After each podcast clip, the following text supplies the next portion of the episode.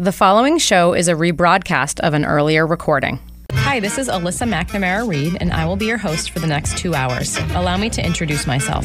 I am a certified financial planner practitioner and an investment advisor. I am co-owner of McNamara Financial Services, Inc. in Marshfield, Massachusetts. McNamara Financial is a federally registered investment advisor, and by my definition anyway, is a true family business. We work with clients like you every day, regular people that need help making sound financial decisions, or people that want one less thing to worry about. I work with clients for a fee based on assets that I manage, or an hourly or flat fee for creating financial plans. I am not compensated via commissions unless I have the pleasure of helping someone with their insurance needs. There are some things worth paying for, and perhaps a lifetime of financial security is one of them. I, of course, cannot guarantee that working with me will ensure a secure financial future. McNamara on Money has been a call-in talk radio show since 1990. I love hearing from listeners, and there truly are no dumb questions. In fact, I like the simple questions, because everyone should have the answer to those. Just don't call me asking for the next hot investment or which market is going to outperform this year. Number one, that's not the nature of this show. And number two, I have no idea. Any advice I give to a caller is meant to be generic in nature and should be verified with his or her own financial professionals. You will hear about a variety of topics on this show that relate to investments and personal finance. We try to cover topics that people can relate to regardless of their net worth or financial situation. And of course, we try to keep it interesting. I would crunch numbers for 2 hours or spreadsheet cash flows because I'm a total math nerd, but that wouldn't much make for good radio. Instead, I choose to educate people on topics surrounding big financial events in life, like marriage and divorce, kids in college, death of a loved one, career changes, and of course, retirement. I once heard that it is a smart man that knows what he doesn't know. I'm sure it was my dad that said that, and I'm also sure that it applies to women. That is why I invite guests onto my show that have expertise in different areas also related to personal finance. I feel it's important to note that the opinions of these professionals are not necessarily the opinions of McNamara Financial or any of its advisors. As long as we are on the subject of disclosure, I should note that while we may discuss investments and or markets on this show, that past performance is not indicative of future results. Thanks for tuning in. How you doing, Mike? Hey, you know, Justin, it's just another day down here in Southwest Florida. What can I tell you? Yeah, our weather up here is warming up, but it's not. I wouldn't call it warm today by any stretch. All right, so. Today we're going to be talking more taxes. 2 weeks ago, you and I did a tax show that was, a little bit more specific to tax returns and tax documents. I think we're going to do a more big picture tax show here. So if anyone has any questions out there, you can give us a ring. 978-454-4980 is the number. We are live in the Merrimack Valley. Also, if you want to shoot us an email, you can email us at questions@McNamaraonmoney.com. All right. So it's your show today. I'll let you do most of the hosting duties. I did want to clear up one thing from our show 2 weeks ago. We did get a caller.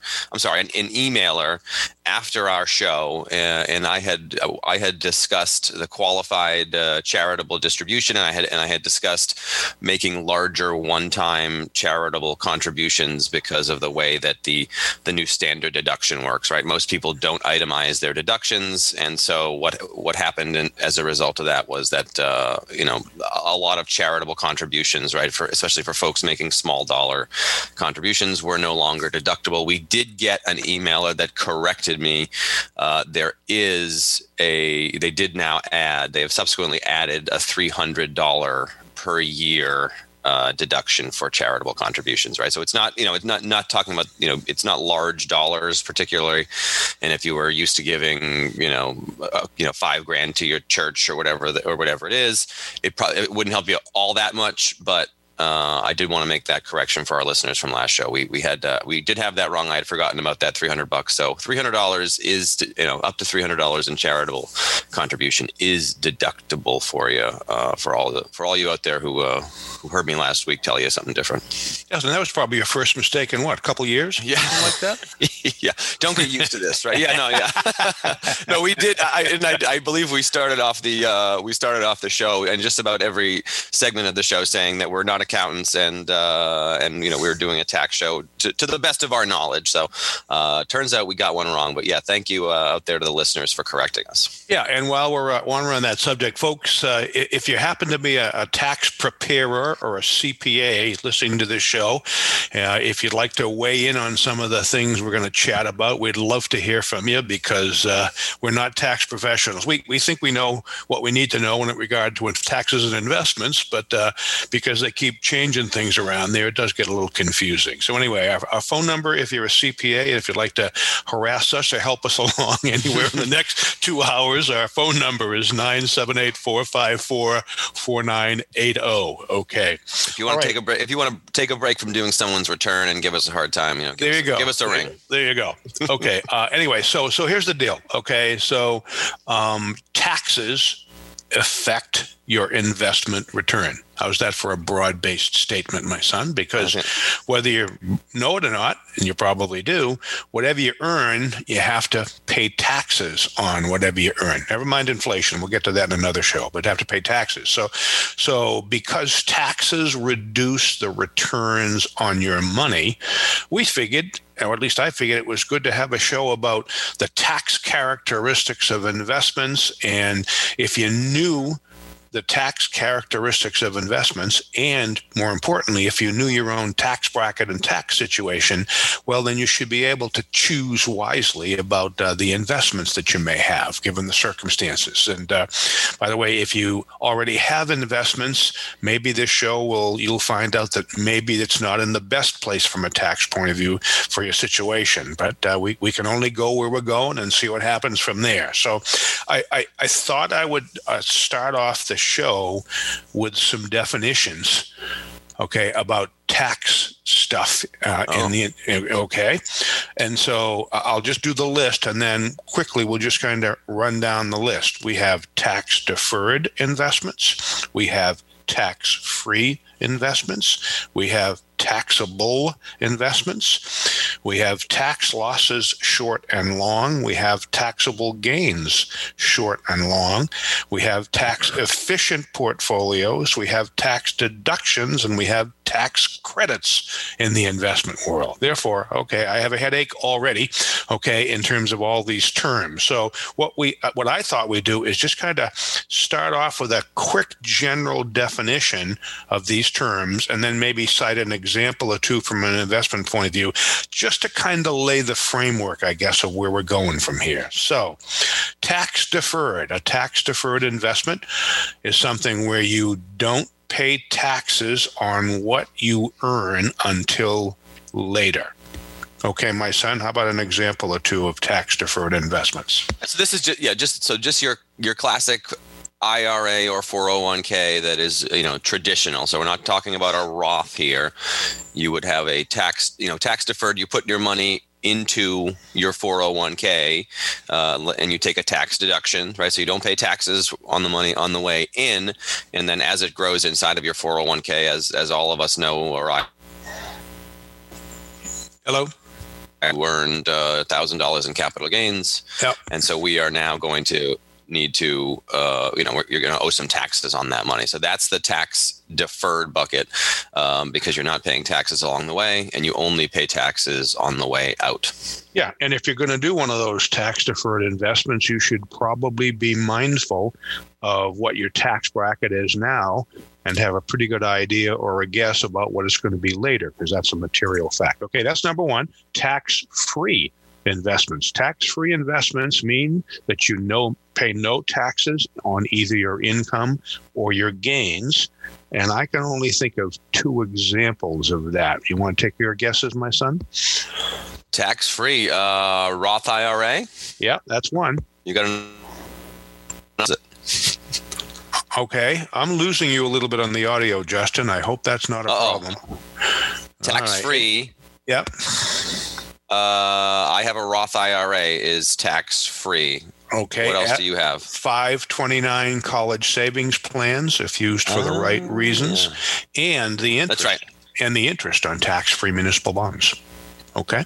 So tax-free sounds terrific, folks, but that also kind of depends on your tax bracket. And we'll get into that in a little while. If your tax bracket is 15%, tax-free doesn't sound as exciting as if your tax bracket is 37%. And we'll get into some numbers on that in a little while.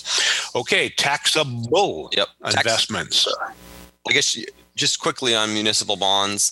So the interest on municipal bonds would be tax-free, although you do have potential appreciation on them. So they're not fully tax-free as an investment, although I guess potentially tax-free is the best way to.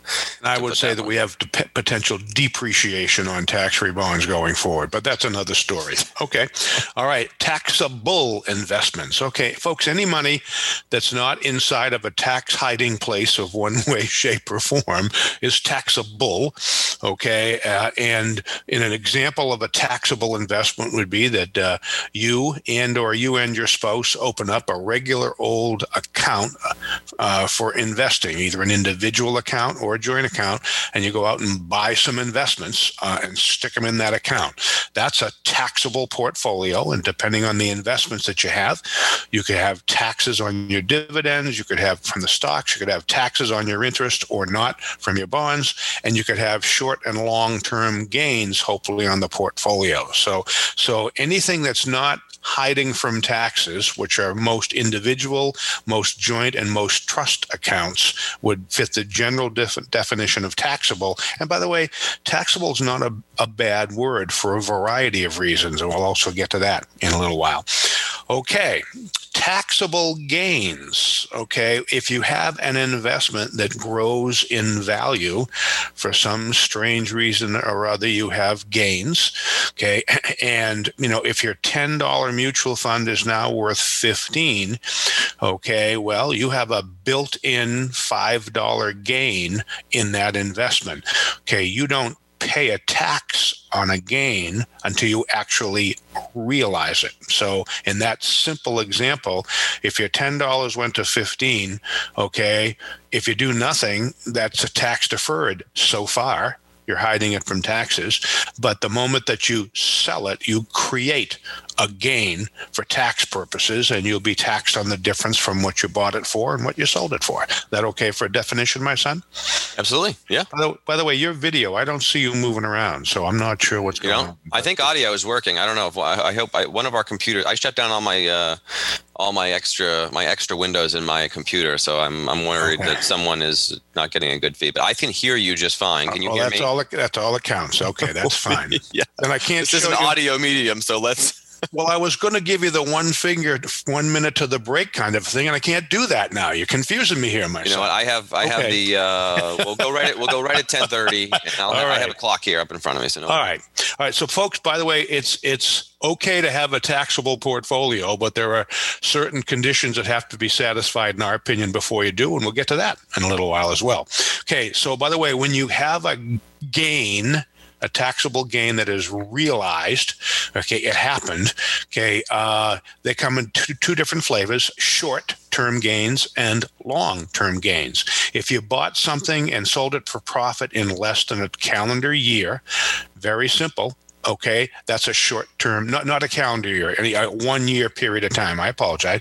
You buy a stock and sold it within a 12-month period of time. It's a short term gain, and that's taxed at a higher rate, basically your income tax rate, than a long term gain, which is a gain on something you hold more than a year. That's taxed at capital gains rates. And oh, by the way, just to make this even more confusing, the amount of capital gains tax that you might pay depends on your existing tax bracket to begin with. We need lots of employment for accountants and attorneys to keep the world complicated. So the tax code is one of those things for sure. And don't forget financial planners too. We have. Yes, and we went over that 2 weeks ago, so everyone should be very familiar with capital gains tax rates and the corresponding income tax levels. Yep. Okay. All right. So now we have tax efficient.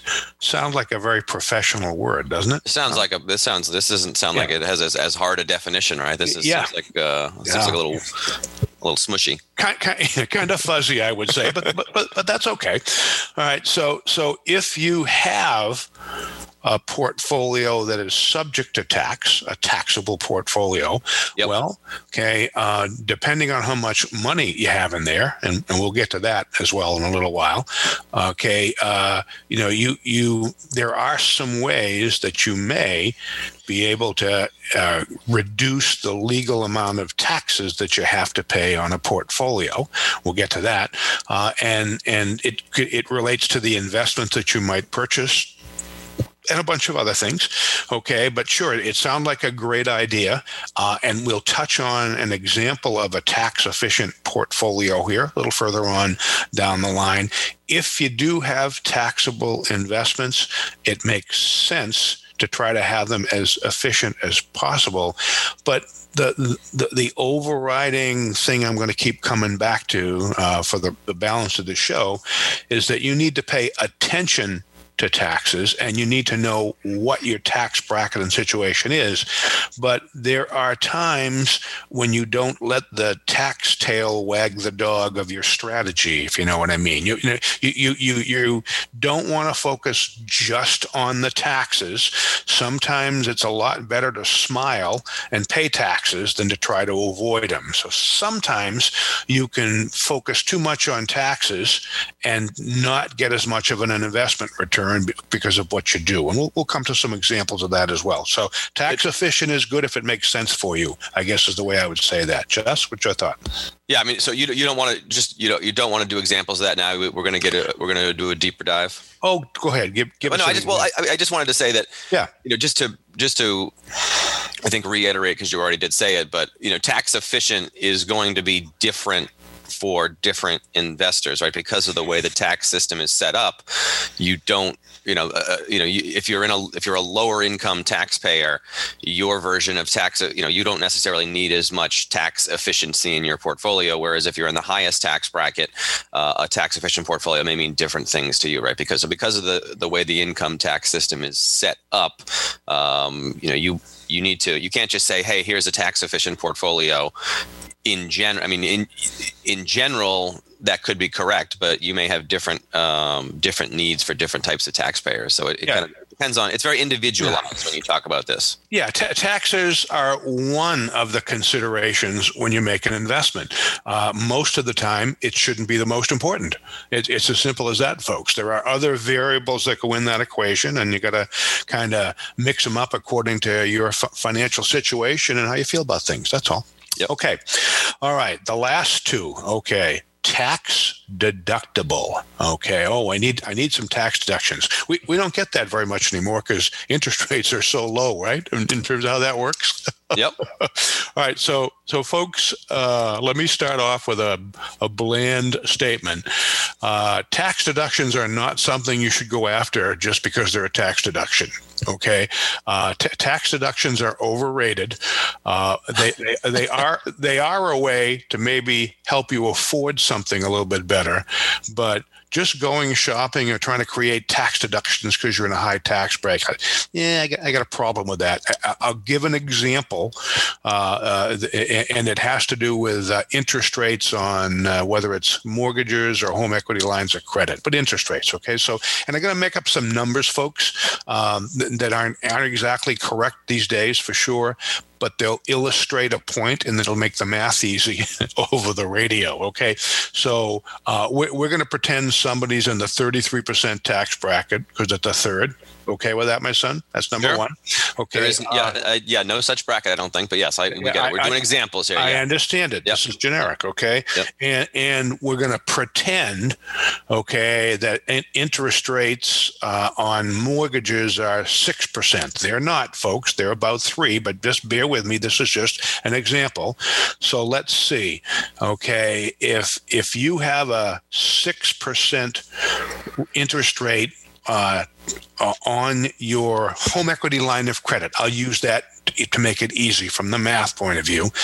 Okay, well, let's see. If I borrowed $100,000 from my equity line of credit at 6%, okay, I get a tax deduction of 1/3 of that amount of the investment. You okay so far? Yep.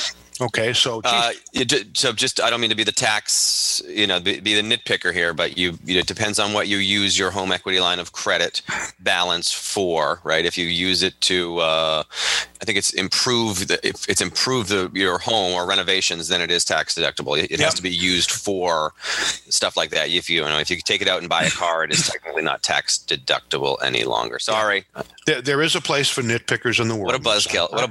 I am. I get it, but anyway, I know you're not going to do these small detail stuff. So somebody, and I know you have trouble with the big picture once in a while. Yeah, so hey, we kind of work out okay. So folks, all right. So this is very simplistic. Geesh, I think I'd like some tax deductions. I'm going to go borrow $100,000. That's a $33,000 tax deduction. Forget about whether you can use it or not. I'll make it $10,000 to make it easy, Justin. You borrow $10,000. Yep. And all of a sudden, you have a $3,333 tax deduction. Holy cow!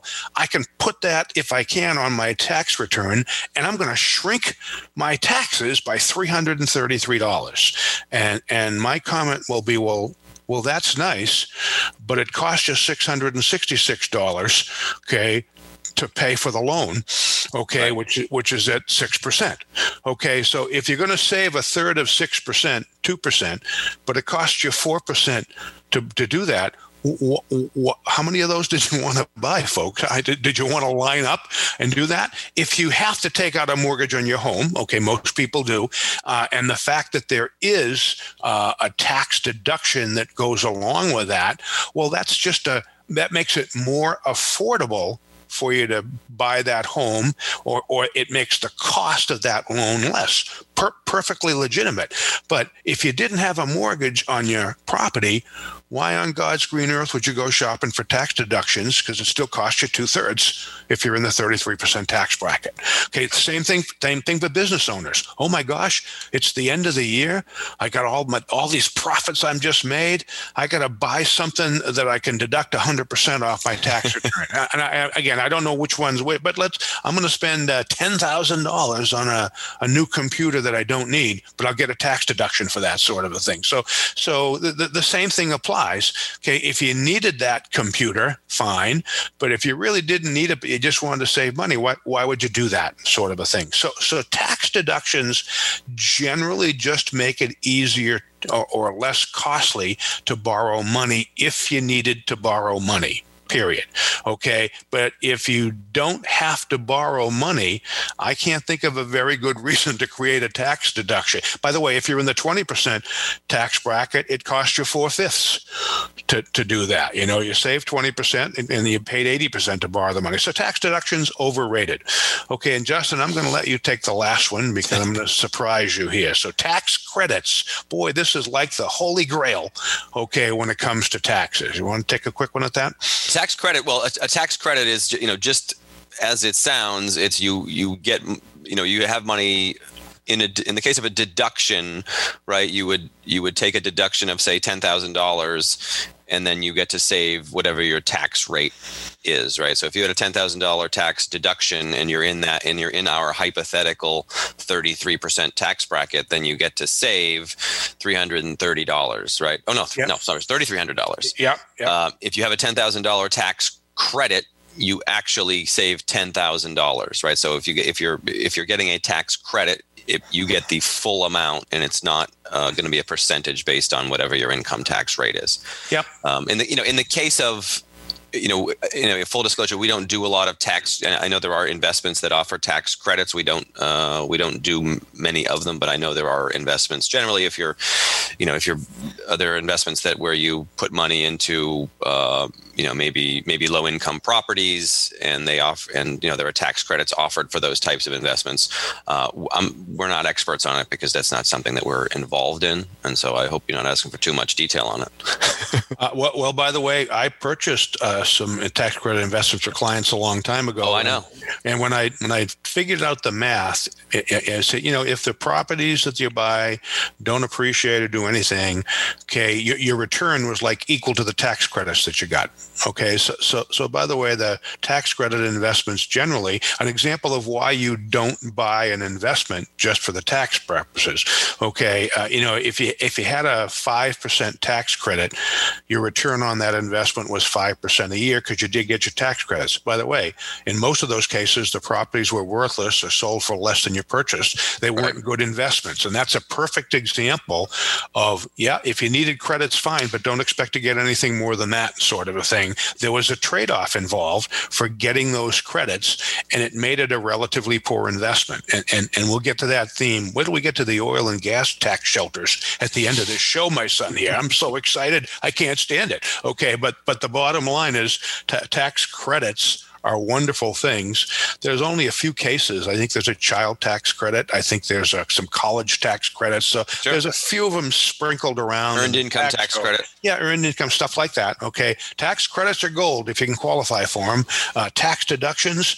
Okay. If you don't need them, don't take them is the short story from my point of view. All right. So Justin, we have about 50 seconds left here. So yeah, I would just say that, tax credits are on the investment side. We should draw a line between tax credits for investments that you make and then tax credits that you qualify for some other reason, like obviously, based on your income or based on having children and what your income is. So those are great. And obviously if you qualify for them, you want to know about it and make sure you get all the money that you're entitled to via the tax code. The comments you made specific to tax credits were that, there certainly were, and, I assume still are, investments that are sold with, that offer tax credits in them, and tax credits are great, but it's only one piece of your return, right? If you buy an investment that has a 5% tax credit on it, that's fantastic. Except if the rest of the investment drops in value, then you can get less than that 5%. I'm sorry, I got to wrap it up. I was trying to finish. When the investments drop in value, by the way, time for a break. And we are back. Welcome back to McNamara on Money. My name is Justin McNamara. I could hear the intro music that time, and so I was able to come in at my standard time in the song there. So. Hey, by the way, give that a little bit more time. I like that song. Another 4 or 5 seconds before you start talking wouldn't be bad. You think more? That's our signature theme. When people hear that on our commercials during the week and in the show, that they recognize us. So don't diminish. Maybe Cindy can just fade it out. Cindy, next time maybe just fade it out. So I'll come in and then give us a few more seconds. Okay, so we are back. Welcome back to McNamara on Money. My name is Justin McNamara, and we are talking taxes again today. Let me give out the call-in numbers. If you want to give us a ring, please don't hesitate. We're live in the Merrimack Valley today. Telephone number is 978-454-4980. And if you want to shoot us an email, that works too. Email is questions@McNamaraonmoney.com. All right. So I think we finished up our definitions and examples section of the show here, and I think we're moving on to the next big thing. Yeah, it's probably the biggest decision most folks listening to us make out there, and it's what choice is the retirement plan? What choices do you have available to you? Picking the appropriate retirement plan is probably the largest investment decision anybody listening to us will ever make, sort of a thing. So you might want to get it right is where I'm going with this. And, we're talking about the practical side of taxes and tax decisions and investments. So yes, it is. Okay. So along with, real estate purchases, stuff like that. But yes. Yeah, okay, yeah. Yep. How about it's one of the most important decisions? Yeah, absolutely. Alrighty. Okay. And we could argue about how much real estate is going to grow for the rest of our lives as well, but we won't. All right. So moving pessimistic right today. You're pessimistic. Moving right along. So folks, if you do not have some kind of retirement plan at your place of work available to you, yep, well, then your choices are simple. Okay, you can either By the way, these for folks who are not self-employed. Okay, we could spend 4 hours on the different other kinds of things. But anyway, for most folks who don't have a retirement plan offered to them at work, they can either do a regular old IRA, I put the old in there, or they can do a Roth IRA. Traditional, yeah. Well, it's called traditional, right? Because Roth has become so ubiquitous that we now have to say Roth versus traditional. I don't think I can spell that word, Justin, but good choice. Ubiquitous. Okay. Anyway, I don't even know if it's the right word. I think I used it correctly. Yeah, I think you did. Okay. I'd have to check with your mother on that to be sure, but whatever.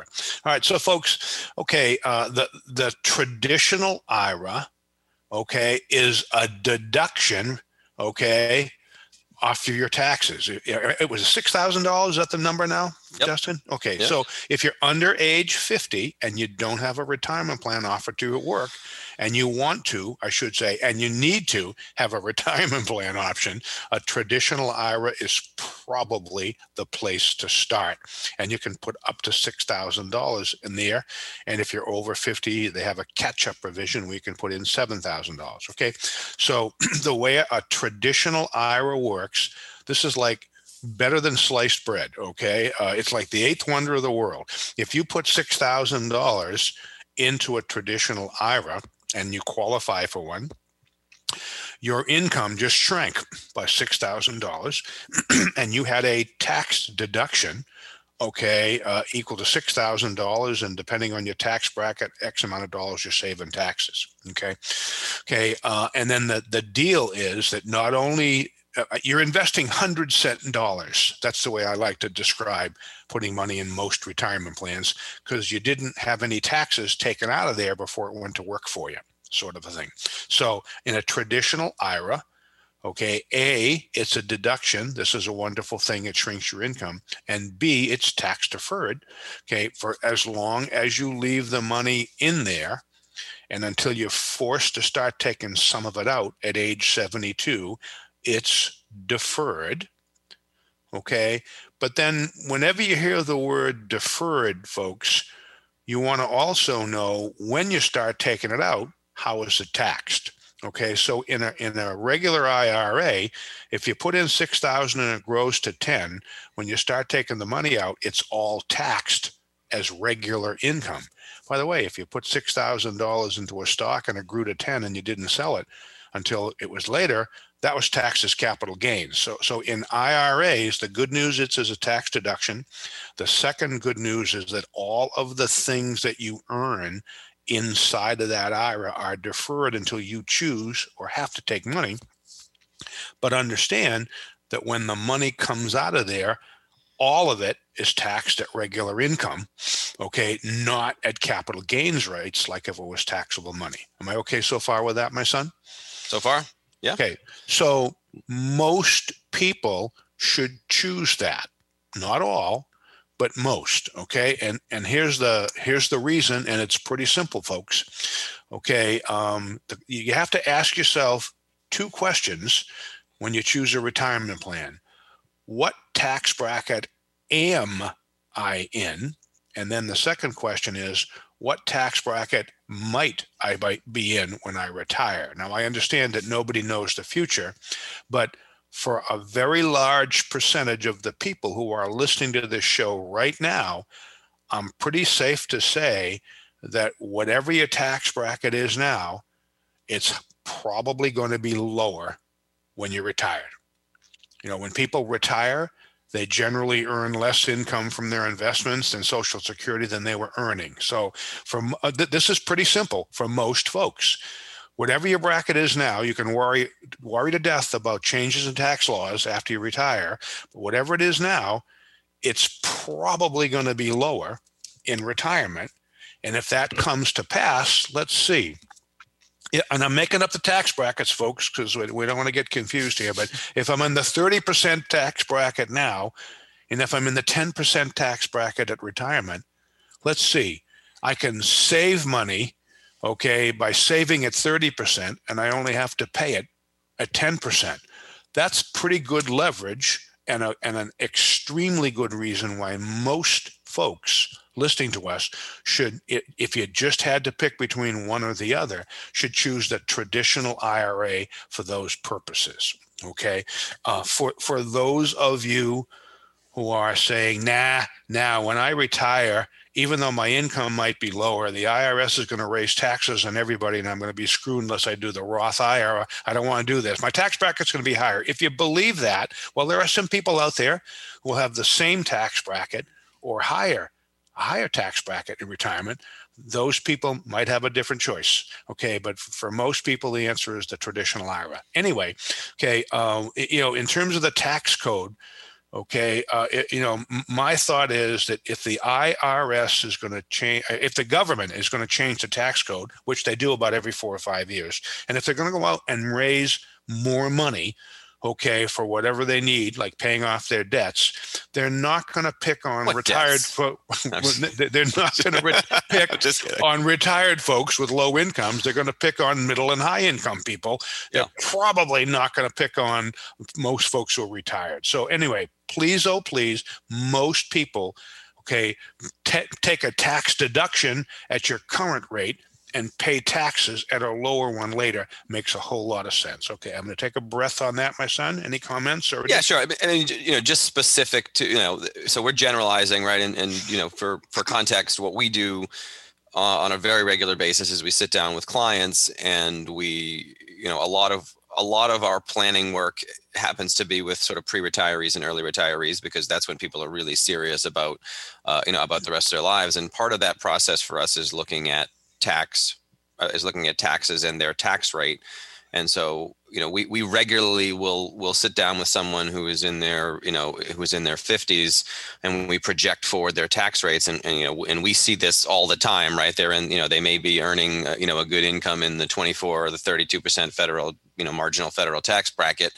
And then it drops down to the, the 22 or the 12 once they retire. So, we see this on a regular basis. The key is that's just a generalization, and everyone's tax situation is potentially different year to year. So, if you had to just pick one for the rest of your life, then you probably would want to, you'd probably pick the deductible. But, the reality is that it's a year to year decision. If you're doing an IRA, you can fund it at the end of the year every year, because I know we started this with an IRA example, right? So you actually don't need to make the decision with the IRA at the beginning of the year. You can make it at the end, and you could say, well, hey, I'm in a low tax bracket this year. Maybe it's a Roth, or I'm in a higher one. Maybe it's a traditional, right? So, I don't want people to come out of here and say, oh, I should do a traditional IRA, because there are lots of folks, maybe earlier in their career, or who are having, a down year because of COVID or whatever it is, that may be more appropriate for a Roth. But yeah, make sure you know your own situation, and don't just take whatever the guy on the radio said and said, oh, this is what I should do. I thought I was being pretty generic here, but thank you, my son. Your overall point is correct, right? That, most people. Oh, thank you. Yeah. Okay. All right, let's move along here. So let's get to that Roth IRA. Oh my God, this is like the ninth wonder of the world, Roth IRAs. Okay, I can't believe it. It's unbelievable. Okay, so folks, here's how a Roth IRA works. And by the way, anybody listening to us who doesn't have a retirement plan at work, okay, and who's choosing either a traditional or a Roth IRA is a choice. There are some folks in situations where they make sense. For most, I'm being generic here, probably not. Okay, so why would you choose a Roth IRA? If you were pretty sure that your tax bracket now and your tax bracket in retirement are about the same, it doesn't matter. Okay, if you're pretty sure, okay, that your tax bracket in retirement is going to be higher than now, that's a rare event, folks, then you should be doing a Roth all the time. Okay, in a Roth, you put after-tax dollars in the Roth. If you put $6,000 in a Roth, folks, you had to earn $7,000 or $8,000 to pay the taxes to net $6,000 to put it in the Roth. Please understand that you put taxable money into a Roth that's already been taxed, and so I like to say you're not investing with a $100 dollar. If your tax bracket is 33%, there I go making that up again, you just invested a 67 cent dollar in a Roth IRA. Don't get confused about that. Okay, so there's after-tax money that goes in there. You did not get a deduction. However, if you follow the rules, leave it alone for 5 years, be older than 59 and a half, whatever is in there for earnings or growth or income or however you want to describe that, whatever is in there, you take it out, it's absolutely tax-free. So basically, you got tax-free growth on all of your investment interest and earnings for that entire time and at the end. That's pretty cool. Okay, there are a few people whose tax brackets are about the same in retirement as existing. Maybe they're candidates for Roth. I think some younger folks too, Justin, just getting started out in life, 20s and 30s, so they might be in whatever tax bracket, but there's a pretty good chance that as their earnings grow, their tax brackets are going to get higher. But I can make a case for some young folks in their 20s and 30s who aren't making a ton of money and or are still in a lower tax bracket to do a Roth, because the time and compounding on tax-free is a whole lot. You got a whole lot going for you if you're in your 20s and 30s and don't need the money for 40 years. You okay with that? No, that's not how the math works. But yeah. If you're a young, generally younger folks are in lower tax brackets, right? Because most yep. people start out and right. and therefore the Roth is more appropriate. Yep.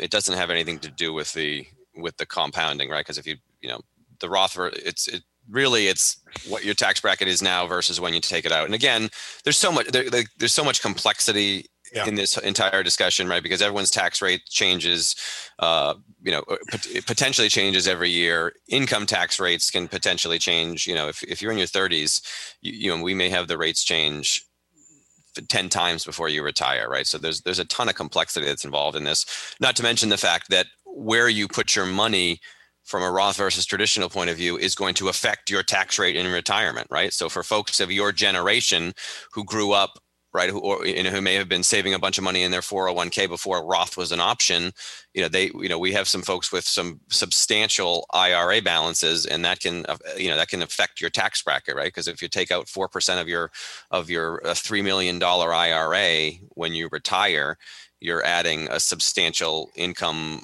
figure to your taxes in that year, and it may jump you a bracket or two. So like, there's a lot going on here, which is why it's kind of the thing you want to revisit on a periodic basis, just for you, because it's there's no easy answers on it. Everything's very individualized. We're talking generically because you have to on the radio, but please look at your own situation and make sure that you're doing the one that works best for you. Yeah. By the way, my point was tax-free compounding is better than tax-deferred compounding for some folks. But anyway, moving along. So let's talk about a couple of the exceptions for doing a Roth. Okay. Okay. And you just named one of them. Okay. And again, this is not a lot of people listening to the show percentage wise, but if you happen to have a pretty good size 401k. Yeah. I'm sorry, just to be clear, we did not mention, but both Roth IRAs and traditional IRAs do have income limits, but we covered that last show. So we'll just assume that our taxpayers who are deciding are eligible for these, for either one of these options. Yeah, and I'm not going there again. Okay. Anyway, but so the bottom line is, if the amount of money, at age 72, they make you start taking money out of your IRA. And by the way, maybe when you retire, you need to take a bunch out of your 401k to be okay. So if you got a big 401k, you may have a higher tax bracket in retirement, okay, than you do now. So that's an entirely appropriate choice. Maybe at a certain point you say, yeah, I'm just going to stop doing the tax deductible, tax deferred 401k. I'm going to do the Roth 401k because I don't want to make my 401k balance too big that it'll bring my tax bracket higher. Again, there are some folks listening to us for whom this is an issue, but for the bulk of the folks, probably not, given the circumstances. Okay, so I'm doing that myself. And a lot of folks we work with, we looked at what they had to take out of their 401k, and their tax brackets went up, and all of a sudden, well, maybe it's not a good idea to keep making that bigger, sort of a thing. So that's a perfectly good choice for a Roth IRA or maybe a Roth 401k. Get to that in a moment. Yep. I did. Just as an aside, right? So the married filing jointly, the 22% tax bracket starts at $80,000 in taxable income, and it ends at 171. I recall sometime in the last month or so, I had a discussion with somebody whose required minimum distribution would jump them over a full bracket, right? I mean, if you have a substantial enough 401k, in this case, if your required minimum distribution is 90,000 plus, you could jump all the way from the 12% tax bracket to the 24, just on the strength of your required distribution. So it's not a small calculation if you are, sort of a higher income and or just a terrific saver in your 401k. Yeah. And for all of those listening to us, it's a great reason to have a comprehensive financial plan in place. So you'd know that before you got a big surprise the first or second year in retirement. Okay. Anyway, one other reason to maybe consider a Roth, and it's called a Roth conversion. Okay. And I'll give an example, and Justin can probably embellish it, I'm sure. But thank you. We have some clients who maybe retire, I'm making this up, at age 64, don't plan to collect Social Security or a pension till 66. And for some strange reason, they've saved enough money that they can live on the next 2 years without taking any income. Okay? Yep. And so in those 2 years, if those people are living on their cash or their investments, their tax bracket's just about zero. Okay, well, if you're going to have a year where your taxes are going to be really, really low, or two, you could look into that big 401k or that big IRA and say, well, maybe I can take some money out now while I'm in a low bracket, stick it into a Roth, and beat some taxes out of the IRS later on. So that's called a Roth conversion, folks. And it's basically, you can, if you have a year or two or three, we're going to have very low taxes. Why not take some money out of your retirement plan at a low tax rate and stick it in a Roth if you didn't need it and go from there? Would you like to embellish that, my son? No. That's something that we, I think it's the Roth conversion. If we go back even 5 or 10 years in our business, it wasn't all that.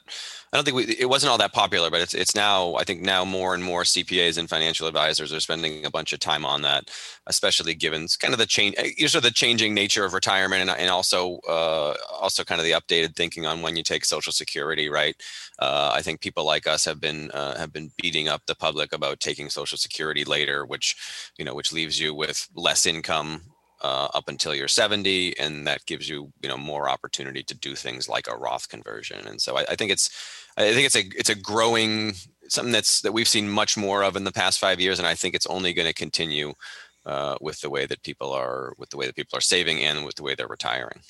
All righty, and the moment we figure out a better way, the IRS will correct that and clamp down even more. That's just kind of, I think they don't mind the Roth. Well, yeah, you're right. If you're paying lower rates, maybe they always like money, as soon as they can get it. But if you're trading a 24% RMD distribution for a bunch of 12s pre-72, maybe they won't like that as much. Yeah, they'll clamp down sooner or later. Anyway, moving along. Okay. So those are traditional IRA and Roth choices. And now that we've kind of laid out that framework, we can talk about official retirement plans at your place of work. Okay. And it shouldn't take too long, because the kind of the math works the same way, but they're a little bit different. So folks, if you do have a retirement plan through your place of work, it's probably one of three numbers. Okay. Numbers and letters. It's probably a 401k. If you're a corporate and business or something, it's probably a 403b. If you're a school teacher or a college professor, and it's probably a 457 if you're a fireman, a policeman, or a public sector employee for like a city, state, or town. So 401k, 403b, 457. Those are the three most common. Again, most retirement plan choices for folks not self-employed. That's a whole other category. We're not going there today. But anyway, okay. So if you have a 401k, you want to probably do that versus a traditional IRA. You know, if you were going to go the, I'll take the tax deduction right now, okay, then a 401k, a traditional 401k, okay, is a great place to do that as opposed to on your own. And the reasons are pretty simple. Number one, in a 401k, you can probably do a lot more than the $6,000 or $7,000 that you could put into an IRA. So one reason to do a 401k versus a traditional IRA is you can put more in there. Okay, and then a second and really, really, really good reason to do a 401k is that there are a lot of them that come with matches where they give you free money if you put a certain amount of money in there. And where are we? 3%? What's the traditional average these days, Justin? What do you see? For match? Yeah, 6%, 3%. What is it? You know what? Well, first off, you know, just to be clear, you said you can put more, and the limit is $19,500 for 401k and 403b. Yep. for if you're below 50, and then there's a $6,500 catch up for those over 50. So just getting that out there. Yep. You know, I think the match on a 401k is very company specific. The safe harbor matches, which allow highly compensated employees to sort of get the full amount into the 401ks, are somewhere around the 3 or 4% range, where you. But that's a program that's put in place, you know, just so that higher compensated employees can get their full match. There's some rules that go around 401k, and the 401k rules were written such that they try to make sure that the plan is not only being used by highly compensated individuals. So they have to, satisfy all these testing requirements. So I think if I had to give you an average, it would probably be in the 3-4% range, but there are plenty of 401ks that have no match. Yeah. And then there are plenty that have, more substantial matches than that, where you may be getting, 6, 10, even 15%. Those are few and far between. But I don't, that's one that you need to check on your own 401k. You should make no assumptions about what your 401k matches based on our discussion here. Although you may be able to get mad at your provider. Yeah. If there isn't one. By the way, so let's see. Did you and your sister raise our 401k matches without my knowledge a couple of weeks ago? Was I party to that? No, we didn't talk about that, Justin. Well, we accidentally reduced them because there was a tax credit. We added. Anyway, but by the way, folks, an average, a typical match might be, hey, if you put in 6% of your salary, we'll give you 3%. Well, if your salary is $100,000 and you put in $6,000 and they're going to give you $3,000, why would you do a traditional IRA if there was a match and free money in the 401k? So free money and bigger contributions. Okay, if you have a 401k at work, do it even if there's not a match, folks, because you can put in more and save faster. Okay, the 403Bs and the 457s generally don't come with matches. And the rules are generally the same, and the amounts are generally the same. So 403Bs and 457s aren't usually as good as a 401k, but you would do them because you can put more than you could inside of a traditional IRA. That's all. Okay? Right.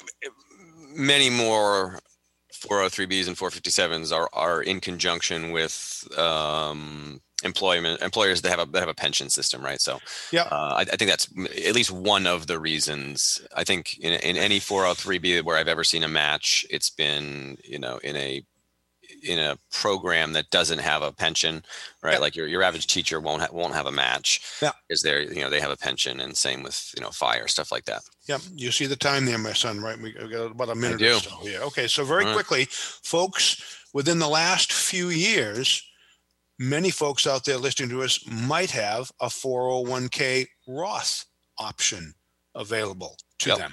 Okay. And so whether you choose that versus the traditional 401k, same rationale we talked about earlier. What's your tax bracket now? What's your tax bracket later? What do you think about this? What do you think about that? Yada, yada, yada. Okay. But that's kind of the landscape, okay, for choosing a retirement plan if you don't happen to be self-employed. We just didn't want to get into that. So my son, you want to wrap this up in about 15 or 20 seconds before we go here? What do you want to do? Yeah, I mean, I think, well, just to clarify, our discussion earlier about, you know, what's better, quote unquote, applies the same to the Roth 401k and the traditional 401k. And so I don't think we won't need to rehash that whole discussion. Also, the limits, there are no limits. If you're in a 401k, oh man, I was trying to filibuster those last 15 seconds, Cindy. All right, we're going to run. We will be right back.